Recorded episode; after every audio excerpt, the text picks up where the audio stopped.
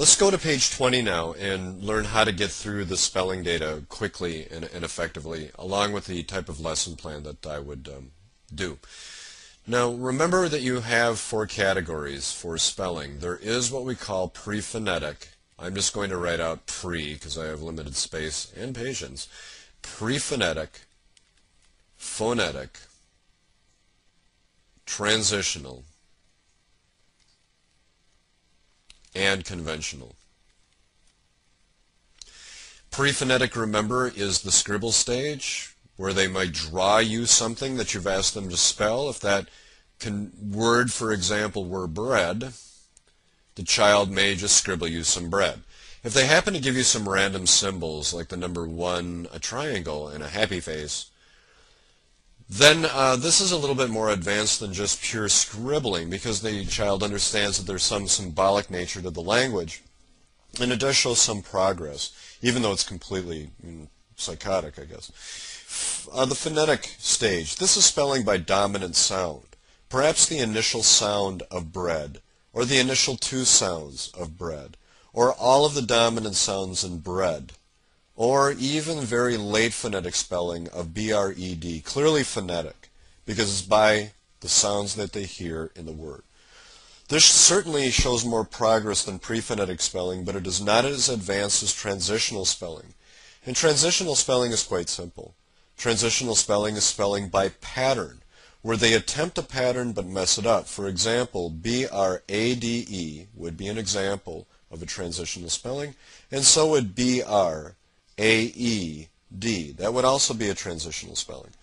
Well, if you get spelling data on the test, you'll have to describe the student's current level of spelling. To do so, you have to read each of the words and decide what the complexity is. So let's start up here with the target word. I'll highlight that for you uh, here. When we look at snow, snow has actually two complexities. There is a blend in the initial position of the word, and there's a word family, a long O, rhyme. In cake, there is a hard sound at the beginning, and there is a silent E at the end. Slow, there is a blend in initial position, that is uh, SL. Let me try to get that right. Sorry, I was going to write out blend, and I changed my mind. SL, for example, and OW. Kite has a hard sound at the beginning of it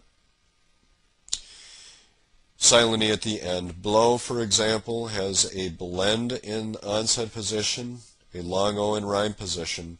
Quick is clearly a sight word because it's really hard to sound out. There's so much going on in it. Uh, some, too, is a sight word because if it followed the silent E rule, it would be pronounced som, but it isn't, so it's a sight word. When we look at what the child is able to do in snow, cake, slow kite, blow, quick, and some, you could certainly describe the strengths that the child has, and that is encoding, for example, blends and onset position, encoding hard k sounds, encoding blends, encoding hard sounds, encoding blends. And for quick and some, really that's just pure phonetic level stuff. Let's start at the bottom with some. This is a phonetic spelling. It is not transitional. There's really no pattern to be spelled in the first place. And in order for this to be a transitional spelling, maybe, he would have had to have stuck the silent E at the end. He didn't, so it's all by dominant sound. And the same is true for quick. Now the errors in blow, kite, slow, cake, and snow, I'm reading those in reverse, are clearly transitional. The child, for example, is overgeneralizing OE to a number of these words to blow, for example, to slow, for example, and snow, for example. And then here, the child is um, just not performing very well with silent E. It is an attempt at the silent E pattern, so we wouldn't call that phonetic because the child isn't trying to write for kite. Uh, right here I've drawn the arrow. He's not trying to write ka-it or something like that. Nor in cake is it ka-ek it is an attempt at a pattern, but a failed attempt. To adequately describe these spellings, then, I think it's plain that we have some phonetic and we have some transitional. And the phonetic spellings are clearly sight words. The transitional spellings are clearly based on two different types of words, OW and silent E. Now when I show you the answer in a moment, all I did is described the weaknesses, his misspellings of the sight words, his misspellings of the OW rhyme and the um, silent E.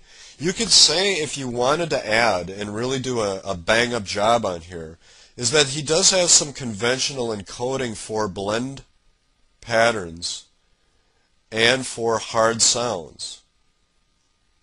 You certainly could do that, with the exception, of course, of the sight word down below, quick. He's just got a mess going on there. I didn't do this, however. If you want to really strive and try to um, really get this stuff, go ahead. If you just want to cheat and not cheat, if you just want to do it the easy way, then just do it as you'll see in a moment. And what you see on your screen now is the uh, solution, the answer. It's not perfect. There are some issues in here that I need to uh, to resolve. There's there's nothing major. My opening is okay. I say, for example, let me highlight it as I read it. The student spelling assessment revealed that she is at the phonetic stage of spelling when she spells the words quick and some, KWK and SUM. The assessment also revealed that the student is at the transitional level when she spells OW and silent E words. For example, she spelled blow for blow, snow for snow, cake for cake, and kite for kite. Begin by focusing on encoding silent E words, cake, kite, etc. Now, I just do a making words activity. That's it. I say that we're going to use a set of cards with the words mat, rat, and kit written on them. We'll have a separate note card with the letter E written on it We'll have a whiteboard and a pen and a pocket chart. I elected to do silent E so you can see how to do making words with silent E just in case you get stuck with it. And it's just a matter of you have mat and mate. You pair them together to make the long vowel. The only minor difference between this making words activity and the others is that you have to teach a rule. First we display the note card with the word mat for the student on a pocket chart. We add the note card with the letter E behind the word mat to make the word mate. Notice I put it in front of here, which would have made it EMAT, which is totally stupid. So be sure you put behind right there when you rewrite it. Teach the rule that the silent E makes the vowel say its name is in mate. Add the note card with the letter E to the other words like rat and kit and have the student read each new word aloud. Have the student write the new words on the whiteboard, mate, rate, kite, and ever read each word aloud. This last sentence is overkill, so I'm going to scribble through it. I was going to have the child uh, write the word cake to try to apply the rule of step six, but my God, just keep it at step five. Clearly we have teacher modeling. Clearly we have guided. Clearly we have independent. And there's really nothing much more to it than that. And the benefit is really straightforward. First we name the activity. It's a silent E word making activity that will help the student transition from the transitional spelling stage to the conventional spelling stage for silent E words because look at what we did. We taught a rule. We asked the child to apply it by seeing, saying, and writing silent E words. Done. All right, I'll pause this uh, before making some uh, summary comments, and then you can write it up.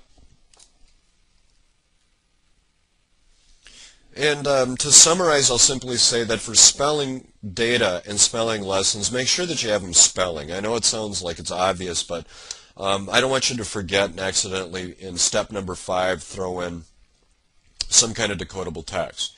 So go ahead and pause this now so you can get down my version of the uh, needs, the lesson plan. And I'll scroll up uh, two for the benefit. And be sure that you get rid of step six. It's pretty useless. All right, thanks. Got to go. Bye.